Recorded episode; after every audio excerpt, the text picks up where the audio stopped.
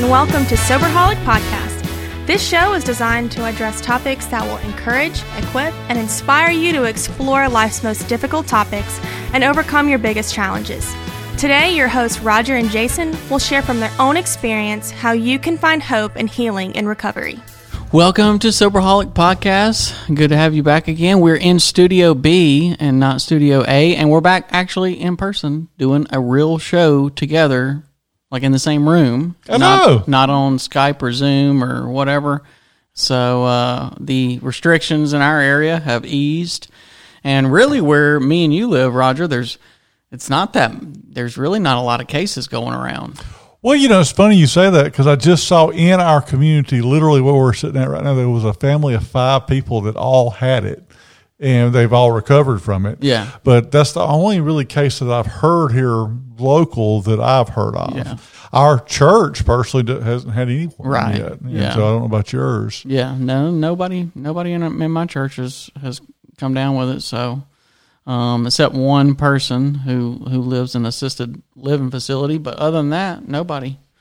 We've been real fortunate uh, to you know we kind of live a little bit out from the major city, so It's funny to say that because everybody, you know, I've been to big cities, and I, I know you're referring to Birmingham, Right. But um, even Birmingham's not really big not city big, compared no. to other places that I've traveled through. And so, some of the people who are listening to us today are going, "Yeah, yeah, I don't know what big city is." And Right. honestly, we really don't. um, other than we visited some. So all that just to say that's why we're you know back in person because it's it's not bad in our area and restrictions have eased, but it's good. So today, I know a lot of times it seems like in the past, uh, you know, we some some of our episodes, you know, they're very, you know, we talk about the negative side of addiction a pretty good bit, you know, because it's important to know those things. But today we have a show for you guys where we're talking about the positive side of recovery, and um, we're going to talk about the 12 rewards of recovery. And so I'm pretty excited about this because it just, all, all these different 12 things that we're going to talk about, it, it's most of them, I would say, all of them have come true. Um, me. I mean, I, when I read this, um, I think I think you ran across it on a Facebook post or something like that and sent it to me. And it's great. It, the first thing I thought about was the ninth step promises. Yeah, you know, yeah.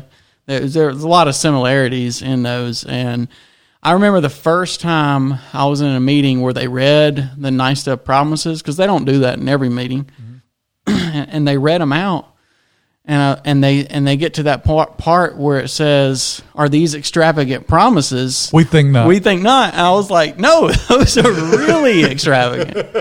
It's like financial insecurity and all that, all the different things. I was like, "Those are very extravagant promises." Right. And uh, but you know now after after putting a few twenty four hours together, you know all of these things have come true for me. And I'm not saying that everything's perfect now or anything like that, but it's amazing just how you know um, you know if we put one step in front of the other so many blessings of sobriety come true I agree. I agree completely. So let's talk about these 12 rewards of recovery. And again, as you said, um, we did not come up with these. Um, I actually saw these off of a Facebook of a group, and I believe that, that it was probably cut and paste from somewhere else. So I don't know who to give credit to here, but we're going to um, take their bullet points and expand on them. And so the 12 uh, rewards of recovery, the first one is hope instead of desperation. I, I think anyone in recovery can understand what it means to have hope um, again. And maybe not in the early stages, because there in the beginning, um, I didn't think hope was a, a real word. It was just something that could never be found again because I was so desperate. And it just never was going to work. But honestly, that desperation is what led me to hope. And without that desperation, I don't know that I would ever got sober because it took me completely running out of solutions to ever try someone else's suggestion. Yeah i mean they call it the gift of, of desperation. I've heard that um, a lot of times. And when i first heard it i was like what in the world are they talking about? But um, you know having gotten to that you know hit a hit a few different bottoms uh, um, a few different times um, just where you just get to where you're just like I, I, i'm not going to be able to stay sober. I'm never going to be free of this addiction. Um, you know, it, it seems strange, you know, to think back to that time now. Um, it'll be I got one more month. It'll be seven years ago was when I, you know, was at that point. Right. And it seems like so long ago, and it's hard to remember what that that feeling of desperation, that feeling of, not having any hope is like. Um, but I, I think it, I try to remember that because it's good for me to remember that I was in a place where I, I literally thought I was never going to be sober again or never going to be able to even do it. And, um, you know, thankfully I, I went to a, a, a rehab that, you know, they were like, don't worry about 10 years from now, you know, let's let, how about you just eat, you know, this meal and let's gain a few pounds or whatever. We'll go, we'll take it from there, you know, one step at a time. Easy does it. But, uh, but yeah, it's, um, having hope now is incredibly life changing as opposed to just having no hope whatsoever and just being desperate. Which brings us to our second one, which is faith instead of despair. All right, so faith was a- word that I just did not comprehend anymore. Um, I've talked about many times on here. Uh, I was not a spiritual person by no means. It was strictly about me controlling my own life, my own desti- destiny, and whatever I wanted to do, I could do. But then ultimately, I lost that choice because of the drugs and alcohol. I mean, mm-hmm. I was I was a slave, and so faith was something I didn't ever ever lean on. I never thought that something bigger than me could ever fix my situation. It was about me picking myself up by my bootstraps. And ultimately, that quit working. And so despair was where I was at. Like, I give up. It's, it's mm-hmm. never going to change. But when I came to that point where I was desperate and that I could not do it myself and began looking outside of myself because I ran out of solutions, well, then that's where faith had to come in. Mm. If I couldn't fix myself, who who or what could? Right. You know, I, I didn't have to that in the beginning. And I listened to guys like you and other people in our meetings, just like our listeners are hearing us. I didn't know them, but I was willing to say, obviously, their life is better than mine. I mean, they're smiling. They're driving a car that's not dented up. that is so true because mine was a 2000 uh, Mitsubishi Eclipse, and the front end was rolled up, and, and like the winch, the hood was in the windshield from where I had drove underneath the house. Literally, drove underneath the house.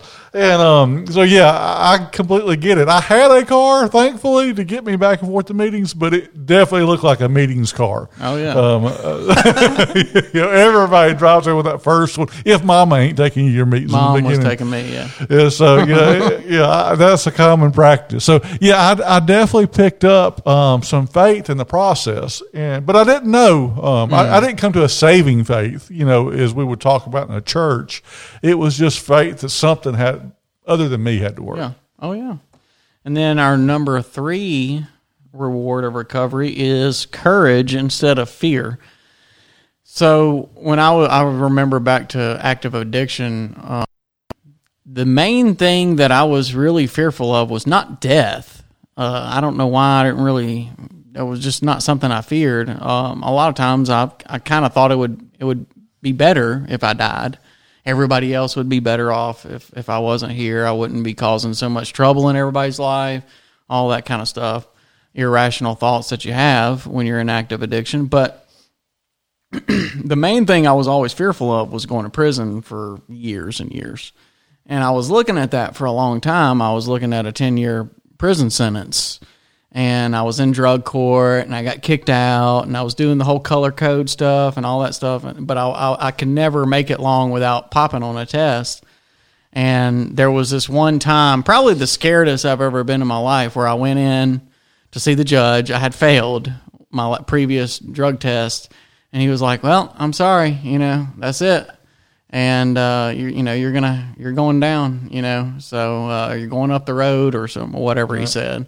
And so they put the handcuffs on me in court, and I sat there and I was like, "Man." And It's I- over. is over. And the night before, I knew about the court appearance, obviously, and I, and the show that came on was that lockdown or lock lock up or Yep, whatever yep. like that, and I was just like, I was terrified. Uh, I'm not big enough to go to I'm prison. just like I'm not. I don't want to go. So, but anyway, it, it ended up. I ended up not going to prison. He ended up giving me one more chance and all this kind of stuff. And you know, I'm thankful that that happened.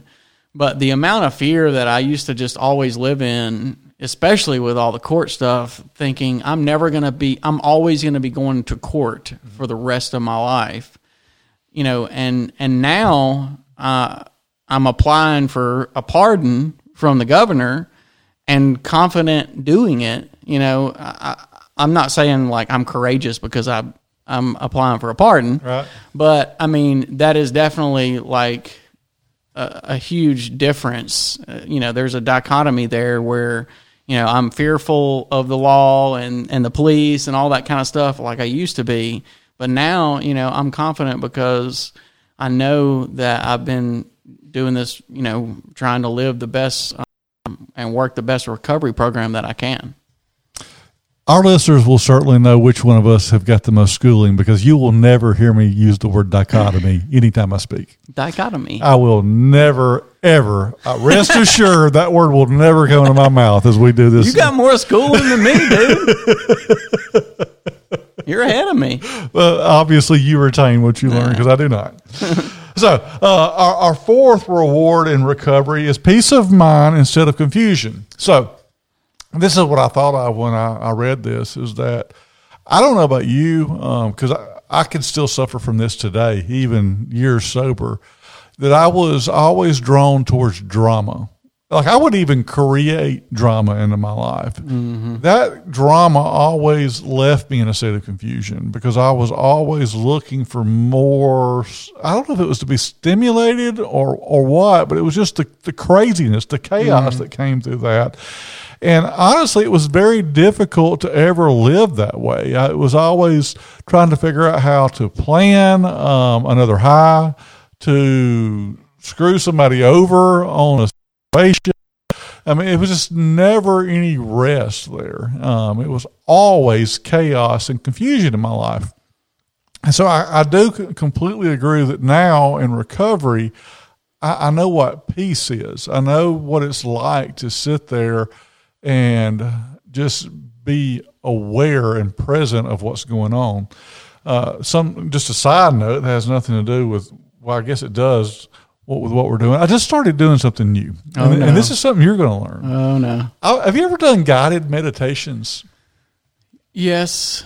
So I've started doing that for about two weeks now. Every morning I've got my same routine. I wake up before everybody else Are in my you house. like using an app or something? Well, I, you know me, I'm not going to spend no money, so I'm using YouTube, and Yeah. there, there's just bukus of them on there.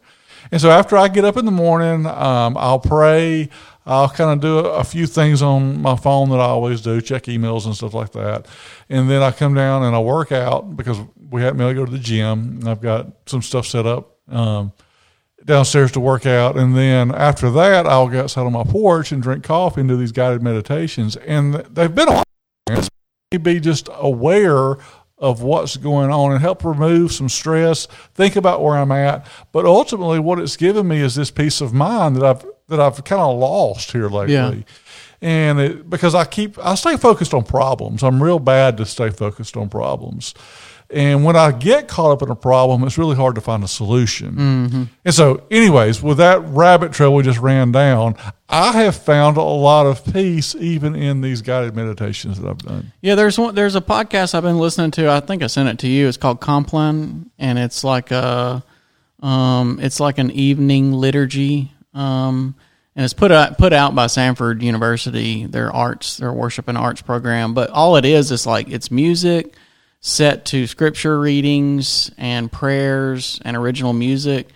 And it's very meditative in the way that it's set up. And I've been listening to that at night before I go to sleep. And it is um, all the craziness that's going on in your head built up all day. It helps to, to, to kind of like bring that to a, a close. Right. And so I, I think it's great to do those, those type of things. I need to do it more. And then the next one, number five, is man, we're we we're gonna have to move along on these, huh? you like to talk a lot. I know. It's all my fault. Number five is self respect instead of self contempt. Um, so yesterday, I already told you this, but um, it's it's a it's it relates to this. It's a good analogy for this. I was pulling in on my road and I saw a guy in his car just right out in the middle of the road, right by a stop sign, like where I had to almost go off in a ditch to get around him. And his car door, his driver door was open and he was his knees were on the on the pavement and he was leaned over into his car seat with his head in his car seat. He must have dropped a cigarette. He must have dropped a cigarette. No, he didn't drop a cigarette. He dropped something. But anyway, like I was like, what is this guy doing? And so I rolled down the window I was like, hey, dude, are you okay? Everything okay? And when he turned around and looked at me, not startled, like just totally chill, like turned around and looked at me. Why aren't you looking at your seat? Right. he had white powder on, you know, on one of his nose, and I looked in the seat, and powder all in the seat where he had spilled it. And so I immediately was like, you know, he dropped some of his drugs and he was snorting them, you know, while just right there in the middle of the road. And we're in like this is like a like a sleepy community of families, you know, where where I live. And so it was so weird it caught me off guard. But, you know, talking about not, you know, self-respect instead of self-contempt, like he don't have no self-respect, hmm. you know? And I'm not being judging of him because I was him. Right. You know, I, I, I would, I've done exact same things. There was one time where I dropped a pill in between my seats, and I, I had, I went and got a socket set and had my car seat out on the road in ten minutes, and was and got it. And I mean, and my neighbors were like, "Why is this car seat out on the road?" I mean, so, but anyway, long story short, you know, thinking back to when I could not stand myself and I hated myself to where now most days I can go to sleep at night without any, you know, without any regret for my, my previous day as far as like I didn't, you know, I didn't wrong somebody. Most days I don't, or if I do, I don't know about it. But, you know, having that is is, is just incredible to, to not always, when I look in the mirror, I don't hate myself anymore. And that's incredible. Well, I, I definitely I could expand on that myself, but I know for the for the sake of time, we've got to keep moving. The sixth, um, the sixth reward that we could talk about here is self confidence instead of helplessness, and um, I know my story is probably not the same as everybody, but I've learned that I'm not unique as well because what I may have experienced, someone else may not have, but they may have experienced something that I have not. Um, but you know, I talk a lot about losing my hand, um, and when I my, I, I can't blame everything my addiction on me losing a, a body part. That that's not the case, but it did. Um, exacerbate is that is that a word? Yeah, no, you did it. ah, did I a big word. Uh, it made it much worse uh, because um, when I lost my hand, I really felt helpless. I, mm-hmm. I felt like I wasn't a man anymore. Just immediately, I'm like, I didn't even have kids at the time. How am I going to throw a ball with my kid? How am I going to teach him how to do manly things with one hand? And all of those things just made me feel completely helpless. So I had no confidence in myself anymore. And so I tried to just stay high. Well, ultimately, I was joking with a guy yesterday who asked me, How'd you lose your hand? And we went through the whole story. And I was like, I tried to kill myself on drugs, but that wouldn't work. And so obviously, I had to get high because that wasn't going I mean, I had to get sober because that just wasn't working. Right. And so I made it to recovery, and you know when, when I started working through these steps, I had no confidence at all. Um, there was I didn't really think I would stay sober. You know, just Right. to be honest, I knew I, I really did believe other people were sober, but I didn't think that I could do it. And when I saw people picking up chips. Man, there's no way that I could get a 30 day chip. Right, I mean, yeah. who cares about a one year chip? Yeah. I mean, 30 days is out of my reach. Yeah. And so, uh, but as I went through one day at a time, man, I began building some confidence again. And so it was, it was good to feel that again. And it wasn't even in like an arrogant way. It was just like, just to feel like I had a little bit of value again. Like I could actually do things. Yeah. And it was the small wins that I was so grateful for, just making it through a day. I think you mentioned earlier, just eating a meal. I mean, Eating a just eating a a regiment of three meals a day again. Those were small wins. Um, it took a while to really for it all to begin to sink in because even when I was winning, I didn't know I was winning. It usually took a sponsor or someone else to point those out to me. Yeah, like you, you're you're doing good here. Yeah, yeah. this I is mean, good. quit worrying about you know you, you don't have to have seventy thousand dollars in your checking account today. Let's just have seven dollars Yeah. and put one in the basket when it comes around. Right. You know that's all we got to do today. That's good. Uh, number seven is the respect of others instead of their pity and contempt. Um, I, I know for me, I used to do the pity, play the pity card so much in active addiction. Um, you know, people would always ask, you know, why can't you just, or I would have different family members or whatever say, why can't you just quit? Well, then I would go into this whole, well, if you, you know, if you would have had this happen and this happen and all this and all kind of excuses trying to get their sympathy, which looking back, like I, they never gave it to me, you know? I mean, I don't know what, what I was really thinking there. um, but like the amount of lying that I did to get pity from and, and try to get some kind of sympathy for, from somebody. I mean, it was all just a big lie just to try to get money out of somebody. And I honestly, I, I know there was people that like I just randomly called up just asking for money. Um, I saw a GoFundMe the other day from somebody who I know is on on drugs, and it was like asking for something for their kid or whatever. And I was like, that ain't for their kid. and I was like, and I immediately was like, how could they? And then I was like, wait, they didn't have GoFundMe whenever I was doing I this. know. And I was like, same thing. I was like, I know I would have done that. I would have put up a GoFundMe for some drug money in a heartbeat if that would have been around then. But just to, you know, I, I'm not saying that Little Jimmy needs diapers. yeah, little Jimmy needs Christmas presents. Yeah, but like I, I know, like I have the respect uh, of my wife and, and my close friends. Um, it feels incredible to know that somebody trusts you, that people can trust you again. That when you say you're going to do something, like they really believe that you're going to come through for them, and then you do. You know, it, it it it feeds back on a lot of those things like self confidence and self respect that we've already talked about. Which uh, also builds on this same one. What you're what you're talking about. The eighth reward is a clean conscience instead of a sense of guilt.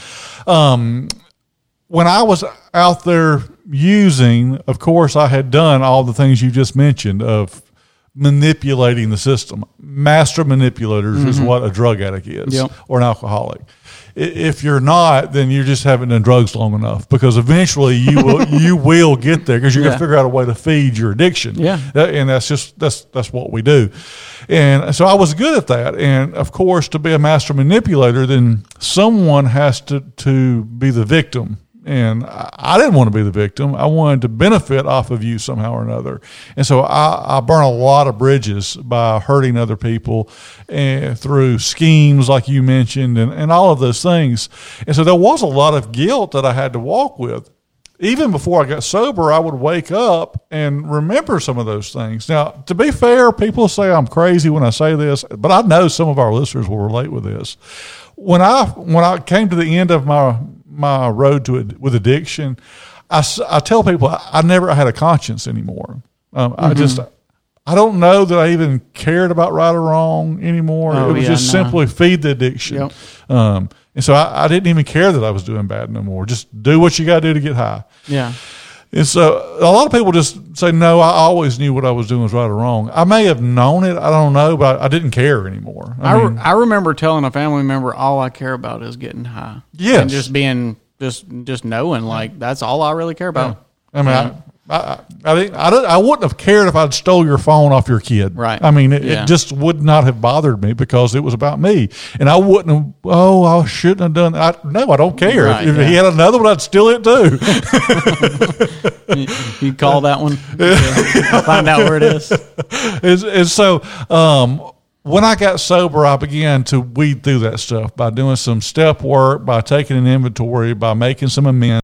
Doing the the those steps that we talk about, I began getting um, all, all the guilt was kind of removed to where I could hold my head up again and I could get uh, a clear conscience. And the coolest thing that happened for me in recovery, especially around that eighth and ninth step, is when I'd made my amends and I could begin looking people in the eye again. And I, I, I remember in, being in a grocery store one day and literally holding my head up and looking people face to face again because for so long I was ashamed of who I was. And because I had been making things right, I, I had a clear conscience. Yeah. Oh, yeah.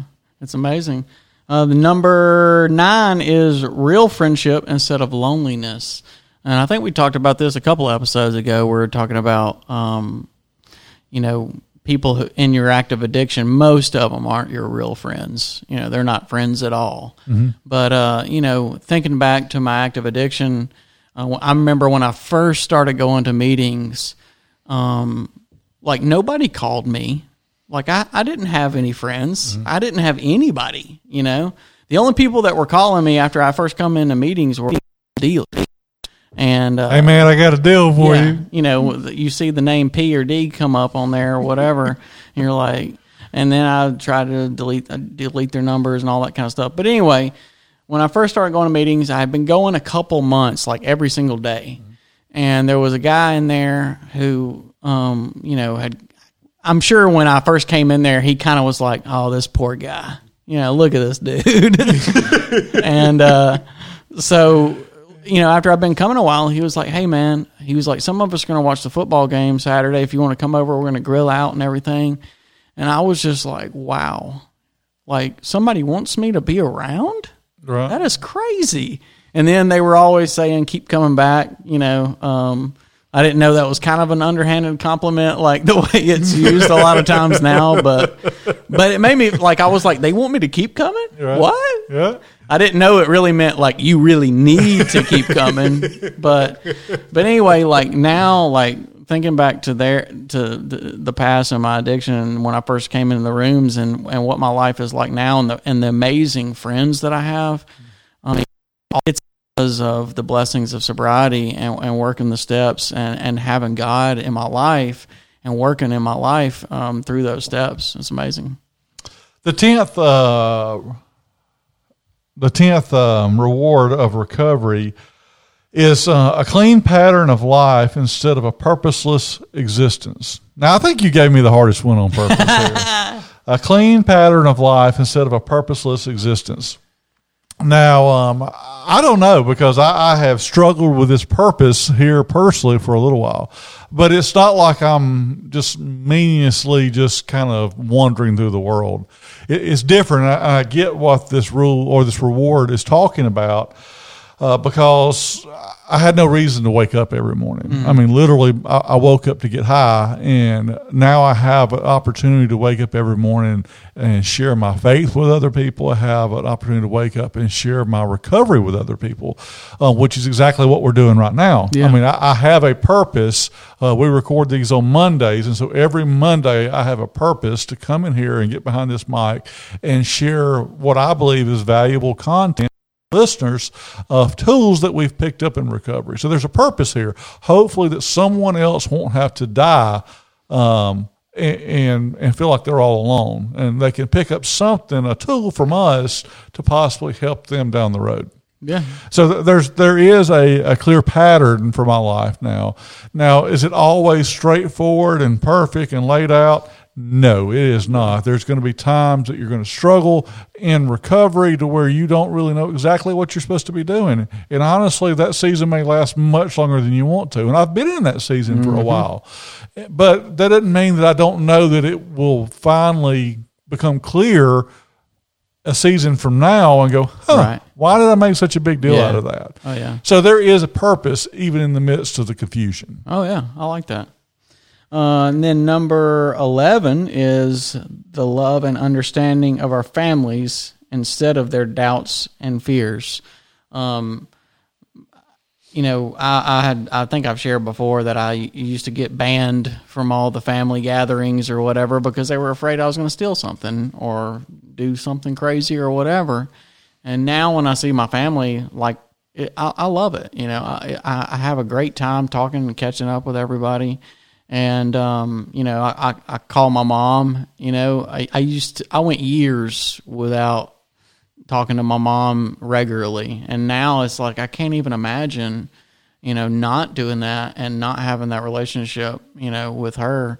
But um, you know, it, it's just incredible that that it. I mean, it took now it it didn't happen overnight. Right. You know, uh, my family respecting me and, and trusting me that that was that was not necessarily an overnight deal it took time it i mean it really took years Just because you go apologize for using, you're not going to do it no more. They're not going to go. Oh No. well, come on over here. Go here and check my medicine cabinet out. Make sure everything's cool, cool Right. and, and organized. yeah i mean if, if, even though you're a year or two sober i mean if you say i'm going to the bathroom they're going to be like is he going to check the medicine cabinet they're still going to think that and and for a long time i was like why can't they just tr- go ahead and just trust me now I really Well, mean it this time. I really mean it this time. I mean, we've all said those t- type of things, but when you're in active addiction for 10 years and then you've been sober a year or two, that's nothing to them. It really isn't. Um, but, you know, you, you, you have a lot of newcomers who are in the middle of that where they're just, you know, they're torn up about the fact that one of their family members doesn't trust them, is suspicious of them or whatever. But, you know, um, the best way to get trust is just, is consistency over time. Agreed completely. Well, our final uh, reward that we can find in recovery, and I don't believe these 12 are all of them, just like the no. nine step promises don't Yeah. cover everything. Uh, but the, the 12th reward is the freedom of a happy life instead of the bondage of addiction. So, what does a happy life look like? Uh, I, I would say simply being able to wake up and breathe and be okay in your own skin is freedom number one to me. Yeah. Um, and that's a big deal, It just is. to being okay in your own skin because I, I hated that. I hated being in a room full of people and feeling like I was all alone. That was not freedom to me. And so I, that was a difficult thing in itself, um, in addition. So I, I guess for me today is to know that I'm okay in my own skin, that I'm okay with who I am, um, even though there may be times that I, I, I struggle with that. But um, being a slave to addiction is not freedom. In, in fact, if you were to look outside, this is one of the things that, that I've been going through for a while, about as long as we've been doing this podcast. I don't feel like I'm obese by no means. Now, if you looked at the little BMI scales and all that, you would say that oh, you weigh too much. I I don't. I don't even really care about that because I've used other things to identify me in my life, and I, I, I go by what Christ sees me as today. But um, I do know that I didn't get sober just to pack on a bunch of weight and not be able to enjoy my rest of my sober life because of health issues due to being overweight. So I think there's a balance that I have to Sure. find to stay healthy and all.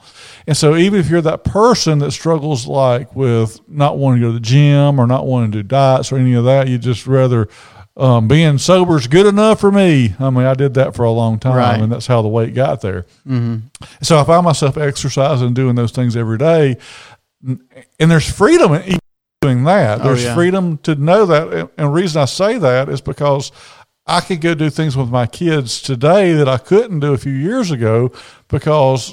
Well, I just didn't have the energy. I was Yeah. lethargic, and I mean the stress that I had going on, and and exercise helps me deal with the stress. It helps me get into a better physical shape, and so I have the freedom now to do things with my kids that I wouldn't have done in the past. Yeah. So there, there's a lot of ways to look at that depending on your addiction, uh, but I do know that freedom is a is just a it's a byproduct you get by working the steps. Yeah. It just there's not a day you wake up and go, oh, here it is. I'm Uh, free. yeah, Yeah. It, it just it happens. You just Yeah. experience it.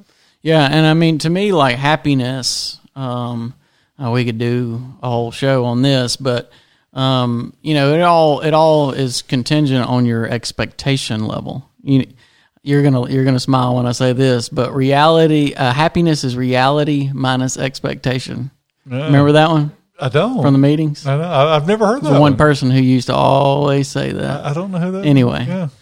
But it's true, you know, when I have my expectation levels set astronomically too high, I'm not going to be happy. But when I think back to when I used to wake up every morning fiending for drugs and alcohol and having to go wreak havoc all day to try to get them, well, then all of a sudden I can go, you know what? I am pretty happy right now, right. you know, because I'm not bound, I'm not in bondage, I'm not in chains to drugs and alcohol anymore. I wake up every morning and I feel good. Mm-hmm. You know, I don't wake up, you know, uh, in the with, fetal position in the fetal position anymore. And you know, a, a, lot of times I get I get really um, unsatisfied and discontent with my life. But you know, whenever you think about that and put everything into context and, and, and, remember how bad it was, it really helps you be thankful and grateful for what we do have and all of these blessings of sobriety that we do have. So if you find yourself listening to this and go, "Why should I get sober? Why can I? Why why should I change?" Well, there's a, a list of twelve reasons we believe that you should get sober uh, not for anybody else, but for yourself. Uh, yeah. Those are benefits that you will reap, rewards that are given to you by working the day. So um, I, I, think it's worth it. Uh, there's no way I would ever go back on purpose, no. and um, I'm not saying that I, I won't because I've just learned that's not the best way to right. to look at that but I, I, hope and pray I never end up getting lazy in my recovery and end up back there. So, um, before we get out of here, I, I do want to say thank you guys that have went on to our social media and also on our podcast platforms and rated and reviewed us. Yeah, uh, that's a big, big well, that's a big thank you to you. Yeah. And it really shows us how much you like us, and it also helps us get the word out. So thank you for doing that. Um, also, if you haven't, um, one of the things that we've been doing on Facebook is trying to get more interaction from you guys. So feel free to talk, comment, um, post any of those things. And we don't, we don't block that, that page at all. So you're free to post whatever you want to on there. Um, we enjoy any kind of feedback you got. And if you got any ideas for the show, would like to come on and share your story of hope, then we would like to hear that. And you can send that to us at soberholicpodcast at gmail.com. Again, that's soberholicpodcast at gmail.com uh, just let us know a little bit about your story and maybe a phone number, an email, how to get back with you, and we'll get get on there and talk to you about it. So, Jason, I think we're down another show. There's sixty something shows or so, maybe even going the seventy line. Yet. Yeah, well, I think we've done sixty five. Yeah, there we go. All right, well, that's another one in the books, and we'll see you guys next week. I'm Roger. I'm Jason. We're signing out. Thanks for listening to Soberholic with Roger and Jason. If you like the show and want to know more, check out SoberholicPodcast.com. Please remember to leave us a review on iTunes or wherever you listen to podcasts. See you next week, Soberholics.